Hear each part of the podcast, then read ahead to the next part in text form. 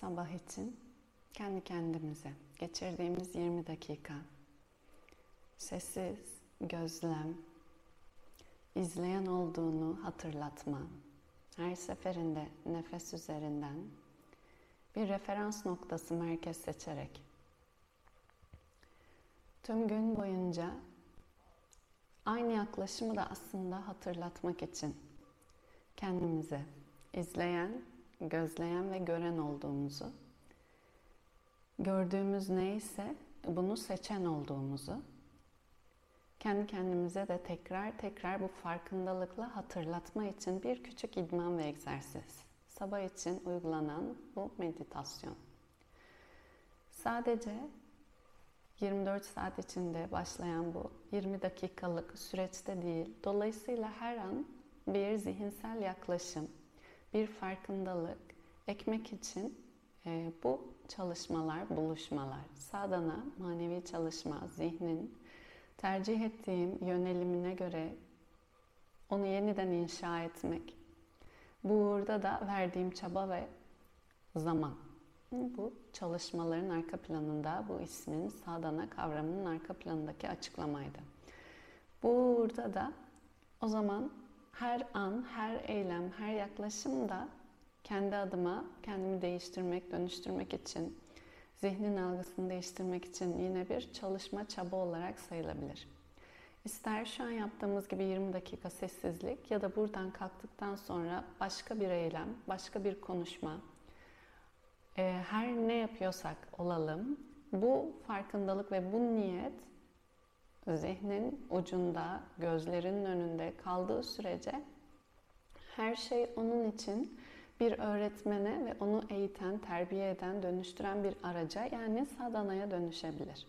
O zaman nihayetinde aslında bir yerde amaç hayatın kendisini tüm her bir anı dakikasıyla manevi daha iyi, daha tam, daha olgun adına artık ne diyeceksek uzun uzun zaten şimdiye kadar Bhagavad Gita isimli kitaptan da referans alarak konuştuğumuzda aradığımız o nihai iyi hali için kendimize verdiğimiz nihayet için, amaç için her bir anın da bir öğretmen olduğunu hatırlayabiliriz. Her bir deneyimin bir öğretmen olduğunu hatırlayabiliriz. Her karşımıza gelen durum ve koşulun bizi eğitmek için, kendi içimizde daha derin manevi gelişim sağlayalım diye bir fırsat olduğunu hatırlayabiliriz. Eğer bu farkındalığa sahipsek o zaman hayatın kendisi, ömrün kendisi, her an bir sadana olabilir. Yani sizin için bir manevi çalışma. Sadece 20 dakikalık sessizlikte geçen bir meditasyon tırnak içerisinde ismi verilmiş e, bir an değil. Bu farkındalığı biraz daha derinleştirmek için, o yüzden hatırlatmak için sadece bu karşılaşmalar, beraberlik veya bu kitaba referans konuşmalar. Ama hatırlayalım ki her an bu yaklaşımın kendisinde olması ideali. Çünkü her an öğrenilebilecek bir şey var. Her an, her eylem bir fırsat olabilir. O zihnin dönüşümü için.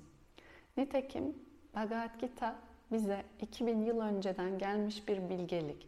Bu referansla bu kitap üzerinden başvurarak konuşmaya başlamıştık.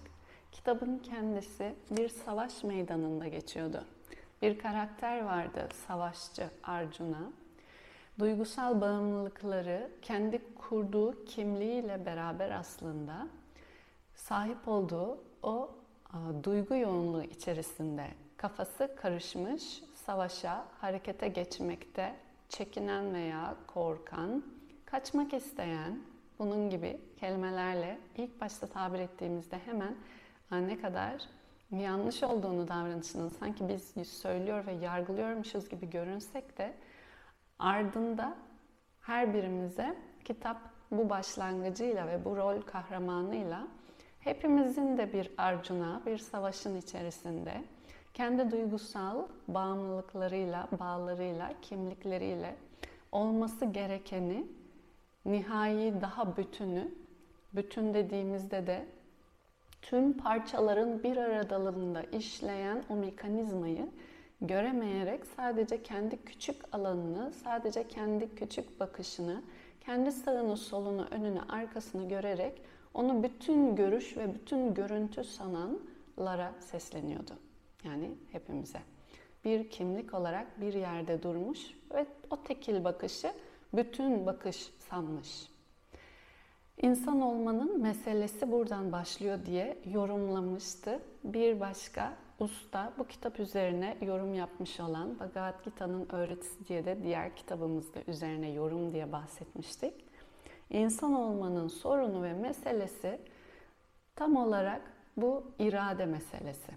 Hepimiz var olmak insan olarak şu an bu ömürde yaşıyorum dediğimde her an yüzleştiğim, sorguladığım yer bu sahip olduğum irade ne kadar söz sahibi, rol sahibi bütünün içerisinde cüz'i irade ve külli irade diye belki tasavvuf terminolojisiyle de söyleyebiliriz. Bireysel irade ve bütüncül irade. Yani ben insan olarak her an bir seçim yapma zorunluluğundayım. Seçimi seçmiyorum bile, zorundayım. Şu an bu konuşmanın kendisi her ne şekilde olacaksa ya da burası olmasın başka bir yer olsun. Bir yerde bir zaman konuşmak, bir yerde bir zaman bir şeyler yemek, çıktığımda kapıdan sağa ya da sola dönmek. Her an bir şeyleri tercih ediyoruz. O tercihlerimizin arkası aslında bize özgürlük ya da kölelik diye tanımlanabilecek içsel deneyimleri sunduğu yer. İrade, değişim ve isteyebilme becerisi. İsteyebilme, sadece yapabilme değil. İrade istemek aslında kelime olarak diye çevirmiştik geçen buluşmada da. Bir şey istemenin kendisi zaten değiştirebilmenin de zorunluluğu ve sorumluluğunu da getiriyor. Tekrar burası gerekirse Arapça kudret güç demek. Biz de Türkçe'de bu kelimeleri kullandığımız için. Bir şeye gücünüzün olmasıyla o bir şeyi yapmayı istemeniz paralel olsa bile aslında ikisi ayrı şeyler. Henüz gücün yokken onu yapabilmeyi de isteyebilir insan. O yüzden irade istemek güçten önce geliyor. Yani onun fiziki uygulaması ve gerekliliğinden önce geliyor. Seçimin bu nedenle fikri ve tercihi sanki etine, kanına daha derin koduna yerleşmiş gibi insanın. Farklı olarak kedi ve köpekten. Bunu da daha önce bahsettiğimiz kitabın da bahsettiği bir kedinin bir isteği yani arzusu varsa bu kör bir arzu. O yüzden onlara içgüdü diyoruz. İnsan da hayvani doğasıyla buna ortak. İçgüdü güdüsel adı üstünde gelen istek. Onun üzerinde bir şuur yok. İrade o zaman farkındalığın ışığında ve onun merceğinde gelen istek. Onun beraberliğinde gelen istek. Bugün geçen buluşma konuşulan aynı konunun devamı. Üçüncü bölüm kitapta, dördüncü bölüm, beşinci bölüm, bitmiyor devam, altıncı bölüm. Hep aynı konuyu konuşuyor. Ve kitabın ilk 6-7 bölümü sürekli aynı merkezde. Sen bir insan olarak bir eylem yapmayı zorunlu olan bir canlı olarak, iradeyi içerisinden çıkartamayan bir varlık olarak her an bir şey yapabilme isteği ve gücünü de potansiyel içinde saklayan, seçim yapma zorunluluğu olan bir canlı olarak bu şuur ve farkındalığın ışığında, beraberliğinde gelen. Nasıl yapacaksın o zaman bunları? Merkezin ne olacak? Referansın ne olacak? Nereyi alacaksın ki kendine orijin, o sayı doğrusunda ya da çizdiğimiz böyle eksiye koordinatlarında bir sıfır noktamız vardı eskiden matematik dersleri vesaire. O sıfır noktanız, orijininiz, merkeziniz ne ki oraya göre sayacaksınız. Burası sağ, burası sol, burası artı, burası eksi. Buna bağlı olarak çünkü tanımlıyor herkes kendisi için ve çevresi için iyisini, kötüsünü, güzelini, çirkinini, kazancını, kaybını, tüm ikiliklerini. Dünya deneyimleriyle istemeler, istememeler arasında geçiyor. Tercih ettiklerim ve tercih etmediklerim. Hayat demek bu demek. Temel olarak bakarsak kitap bize bunu göstermeye çalışıyor. Ömür dediğiniz şey istedim iradeye sahip bir canlı olarak farkındalık ve şuur bunun da eşliğinde gelen bir canlı olarak bir şeyi istedim oldu. Bir şey istedim olmadı. Bu yüzden bugün güzel, bu yüzden bugün kötü. Bu yüzden bugün mutlu, bu yüzden bugün mutsuz. Yarın tekrar istedim, istemedim. Bu yüzden güzel, bu yüzden kötü. Bu yüzden bugün kazanç, bu ya da mağlup, kayıp. Bütün ömür böyle geçtiğinin farkında mısınız? Her an, her an kazandığınız bu bir para olabilir, tercih ettiğiniz, gittiğiniz bir iş olabilir, bıraktığınız bir iş olabilir, seçtiğiniz bir şehir olabilir, oradaki yaşam olabilir. Virgül virgül virgül hayata dair pek çok şey söyleyebiliriz. Günümüzün de yine güncel olayları ve durumların da örnek verebiliriz. Hiçbir birbirinden farklı değil. 3 yıl önceden, 3 yıl sonradan, bugünden, 30 yıl önceden, 30 yıl sonradan. Hayat demek herkes bakarsa nasıl da hayatın istediklerim vardı, istemediklerim vardı. Şunlar şunlar istediklerimden oldu, şunlar şunlar olmadı. Peki soru şimdi başlayan. isteklerin ve istemediklerinin referansı neydi? Orijini neydi? Ve bir soru daha. Peki hayat baktığında tanımında yaşamak dediğin şey istemeler istememelerle mi geçecek sadece bir süreç? Hayat demek böyle bir döngü mü? Bir şeyleri isteyelim, bir şeyler de ona karşı istenmesin. Ama isteme ve istememe arasında da sürekli bir biri, bir biri, bir biri, bir biri böyle dönsün dursun mu? Çünkü isteme ve istememenin problemi nedir? İstediğim zaman gerçekleşirse güzel, istemediğim gerçekleşirse kötü, mutsuz, demin ve herkesin her an bildiği. Ama bunun problemi nedir? Velev ki öyle olsun. Bunun böyle olduğunu hepimiz bilirken velev ki öyle olsun. Bunu problem sayacak durum nerede? Durumun kendisi kendi kendime belki sorduğum anda sürekli bir dışsal koşula bağımlı olarak tercih ediyorsam, tanımlıyorsam istek ve istememeyi bu daimi olarak bir dalga yaratmayacak mı kendi alanımın içinde? Hiçbir zaman sahip olduğumla mutluluk dediğim şeyi dolu dolu yaşayamayacağım. Çünkü onu kaybetmenin riskini de beraberinde getirecek.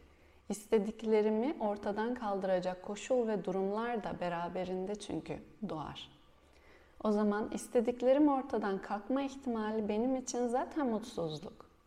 Çoktan isteğimin mutluluğu mutsuzlukla gölgelendi bile.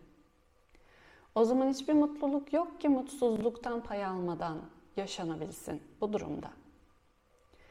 Sorun mutsuzluk ve acıyı zaten ortadan kaldırmaya çalışıyor insan, kaçmaya çalışıyor sürekli. O zaman mutsuzluktan sürekli kaçmakla geçecek ömrüm. Çünkü her mutluluk zaten kaybetme ihtimalini de yanında getirecekse ya da bir şekilde onun da dönüşüm ihtimali varsa başka bir şeye ömrüm genel olarak baktığımda arkadan gelen bir kaygı veya korkuyla hep bir gölgeli halde devam ediyor. Sahip olduğum ev ya da araba her neyse onu kaybetmenin ihtimalini de taşıyor. Ya vurursam, ya yıkılırsa, ya sel basarsa, ya yağmur yağarsa, virgül virgül herkes için yine. Kitap şunu söylemeye çalışıyor. Bağımsız olarak, nesnelerden bağımsız olarak bir şeyleri istemenin ve istememenin haricinde de bir iyilik hali olabilir mi? Bir nihayet olabilir mi? Öyle bir yer olsa, hmm, misal, tefekkür etsen, düşünsen, aradığın şey aslında içsel olarak bir tatmin hali değil mi? O tatmin hali için nesneye muhtaç mısın? Tatmin nesneden mi gelir, senden mi gelir? Bu sorularla kişiye aslında çok daha büyük, değişmez, koşulsuz, kelime buradan önemli, koşulsuz bir iyilik ve tatmin, buna mutluluk demek az gelir. Çünkü mutluluk denince hep dışarıya bir koşulla tanımlıyoruz bu hali. Ama huzur gibi bir kelimemiz var kendi dilimizde. Bu yüzden huzur vaat ediyor. Huzurun en önemli özelliği daha öncelerde de yine üstünde durduğumuz bir şey istemezsiniz. Huzur halinin en önemli özelliği ve tanımlayıcı budur. Ne zaman huzurdasındır? Bak zihnine, bak içsel haline. İyi incelersek huzurda olduğumuz yerlerde hiçbir isteğimiz yok. Huzur demek isteksizlik demek aslında. Eğer bir güneş doğuşuna bakıyorsanız ve kendinizi muazzam huzurda hissediyorsanız, o anda olan durum ve koşullara dair hiçbir değiştirme arzunuz, isteğiniz yok. Güneş şöyle birazcık daha sağdan doğsaydı daha iyi olmaz mıydı? Ya da işte şöyle biraz daha turuncu olsaydı daha güzel olmaz mıydı demezsiniz. Bunu demek bile komik gelir. Şu dağ biraz daha arkada olsaydı da gökyüzü azıcık daha koyu mavi olsaydı daha güzel olmaz mıydı demezsiniz. Bunlara dair bir istek sunamazsınız. Çünkü o olan olduğu haliyle öyle tamdır ki öyle koşuldan bağımsız oluş olduğu haliyledir ki bu sen gözlediğinde her şeyi tam, tamam dedirtir. Bir arzu, bir istek zihin üzerine koyamaz. Huzur bu yüzden arzu ve isteklerin aslında gözlemi ve onların bir gerekirse böylesi bir tatmini adına koşullarının da incelenmesi ve araştırılmasını talep ediyor. Eğer ki bu koşullar sürekli dışarıya bağımlı olarak koşulla devam ediyorsa da hiçbir zaman huzur gelmeyeceğini söylüyor. Biri bittiğinde diğeri başlayacak çünkü. Bu durumda onu doğuran sebebin ne olduğunu kendine sorabilirsin. Kitaba yorum yapan Swami Dayananda Usta diyor ki, yine daha önceki örneğimizde çok güzel bir örnek. Kim koltuk değnekleriyle yaşamak ister sürekli? Koltuk değnekleriyle yaşayan kişi sürekli yürümek için bir şeye bağımlı olan kişidir. Bağımlılık dolayısıyla her daim size muhtaçlık ve halinizi, durumunuzu tamamlamak ve tanımlamak için o dış nesneyle zorunlu ilişki talep eder. Bağımlılıkta bu koltuk değneği meselesi ve örneği bizim bu isteklerle, dış koşul ve durumlarla içimizde huzuru bulabileceğimiz yanılgısının veya bu aa, göremediğimiz illüzyonun bir yansıtması. Dışarıdan bir nesneye bağlı olarak kendi içsel halinizi tanımlıyorsanız daimi olarak hep dışarıya koşullu isteme ve istememe döngüsünde dönmeye devam edeceksiniz. Böyle bir yerde huzur yok diyor kitap ve yorumlayan ustalar. O zaman soru sahip olduğun, aradığın bu iyilik veya mutluluk ya da o huzur dediğin hal için yaz bir kağıda.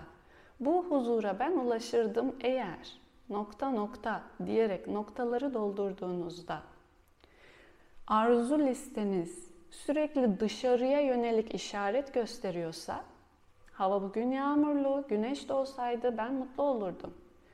Bugün soğuk, sıcak olsaydı iyi olurdum. Dış koşula bağlı bir iyilik halinde ise tanımlarınız bu bir zihin problemi diyor. Bu mutluluk tanımının ve huzur tanımının yanlış algısı. Bu gerçekliğin yamulmuşluğu. Çünkü görüntüyü göz ortaya çıkartır. Hiçbir görüntü kendinden menkul bir varoluşa sahip değil. Nefes ve meditasyon ilişkisi bunun ispatı. Ben izlediğim sürece nefes var. Ben izlediğim sürece, izlediğim anda o düşünce benden bağımsız olarak orada var, görüyorum.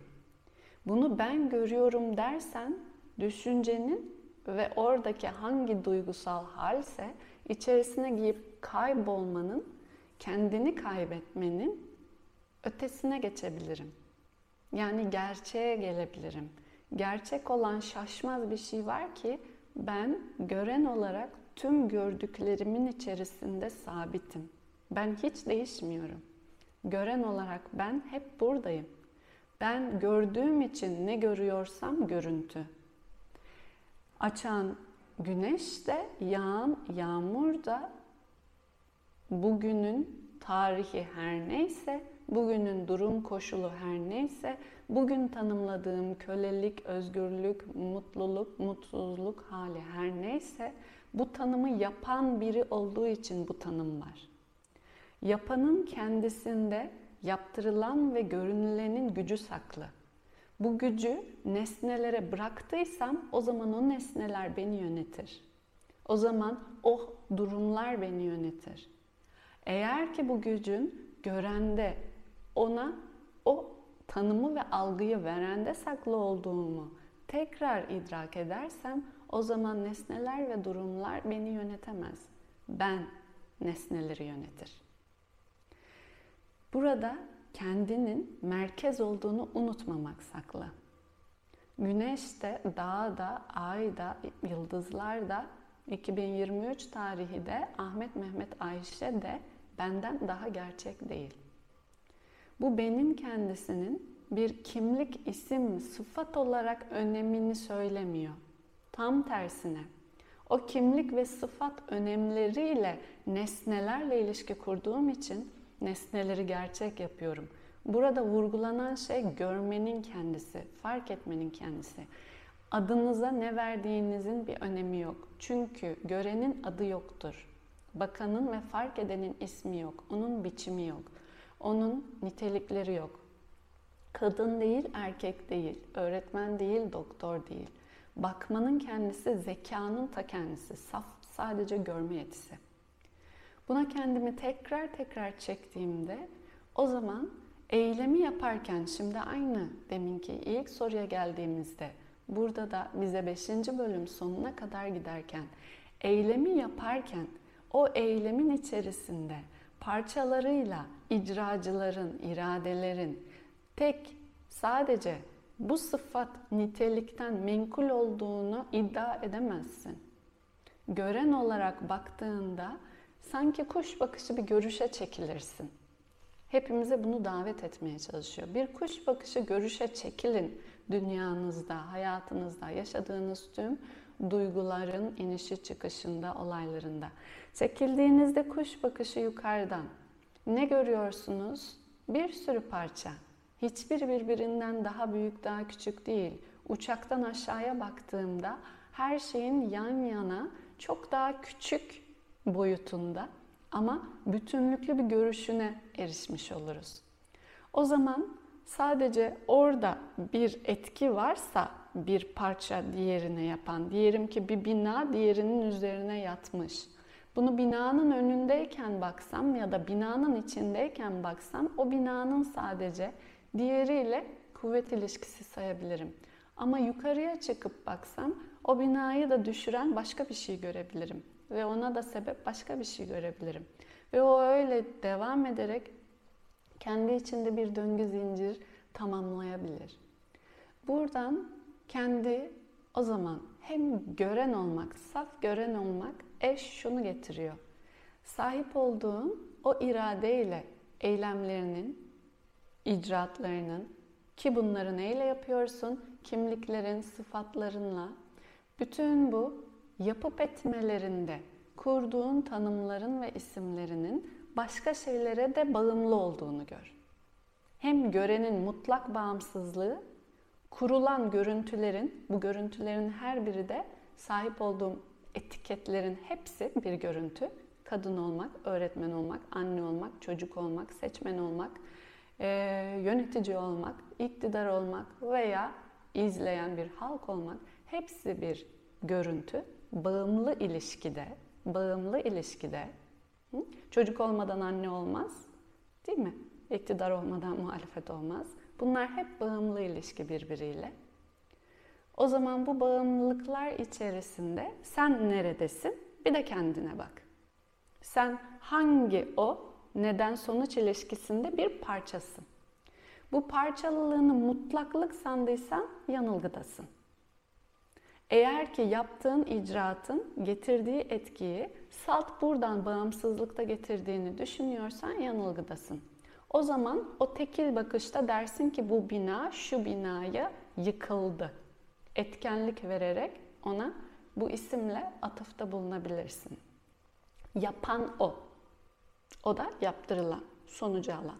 Bu etkiyi, bu tepkiyi. O zaman yargıya geçebilirsin. O iyi, bu kötü.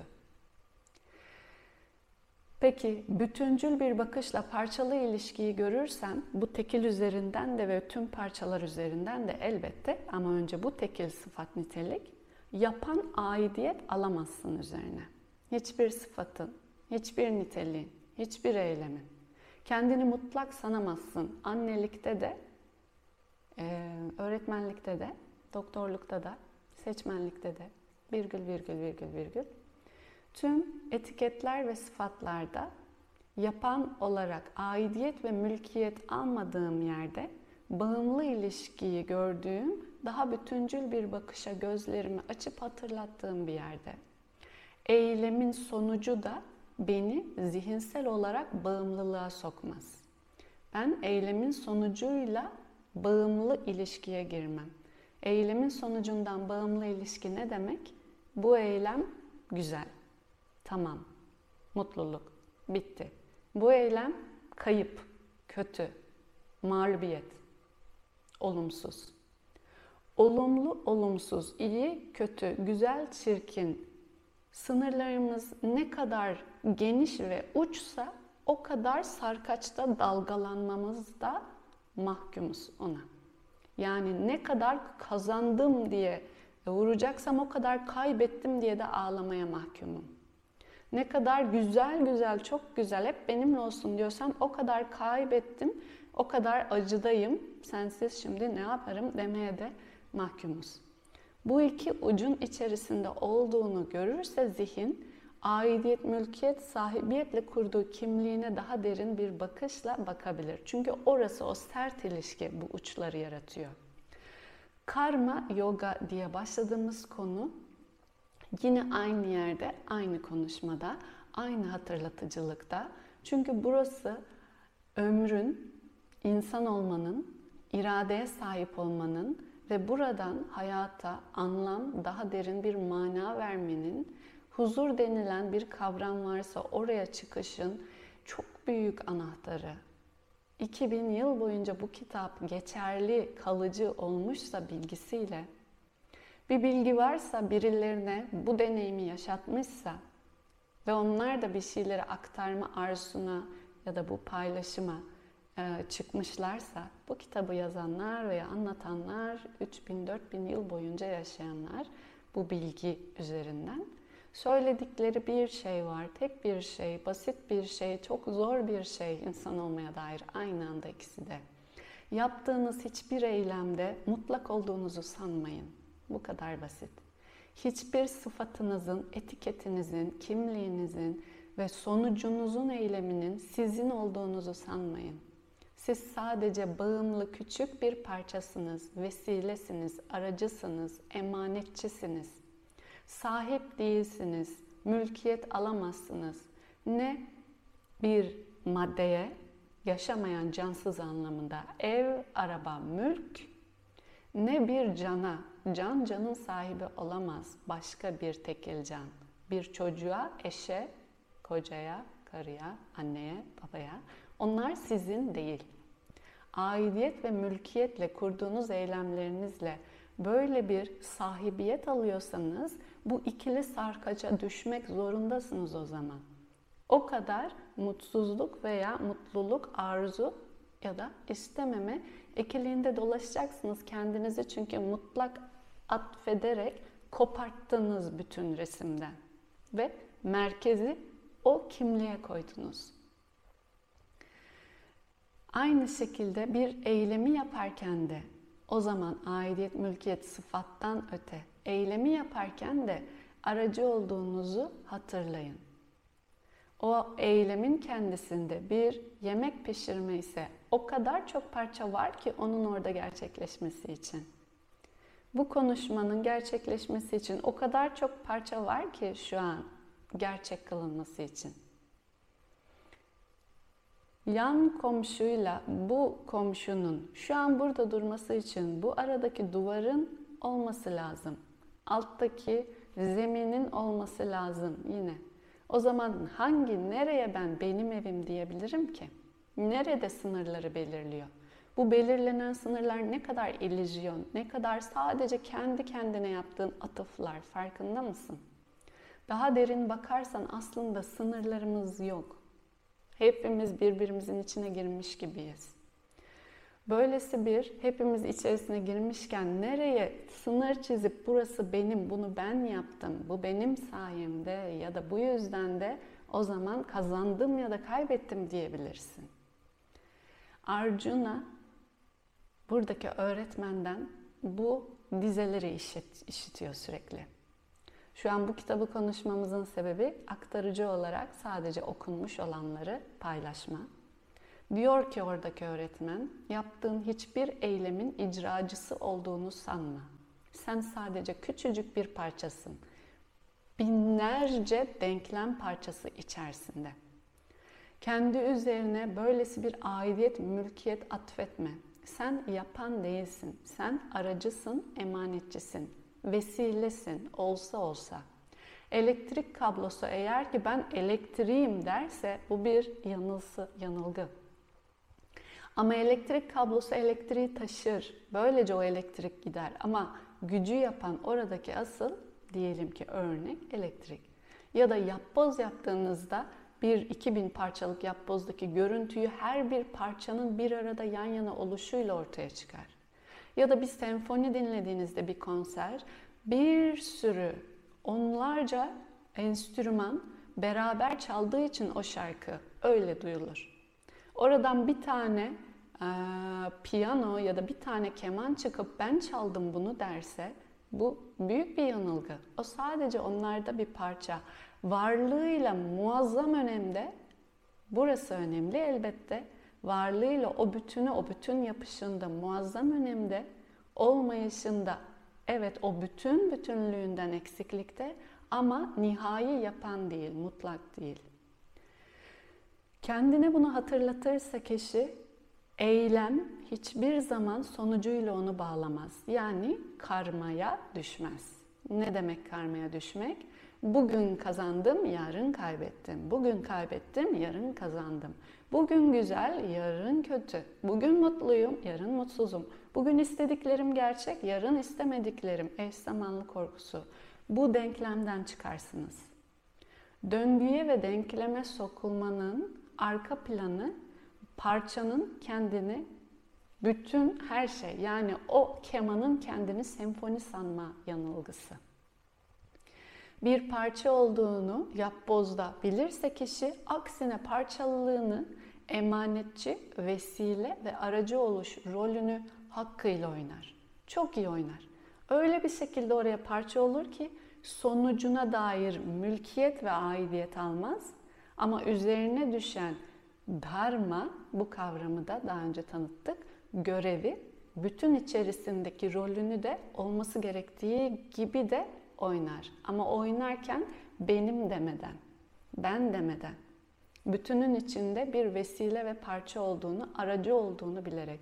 O zaman o eylem onu bağlamaz. Yani özgür kalır. Yani isteme ve istememenin bağımlılığından çıkar.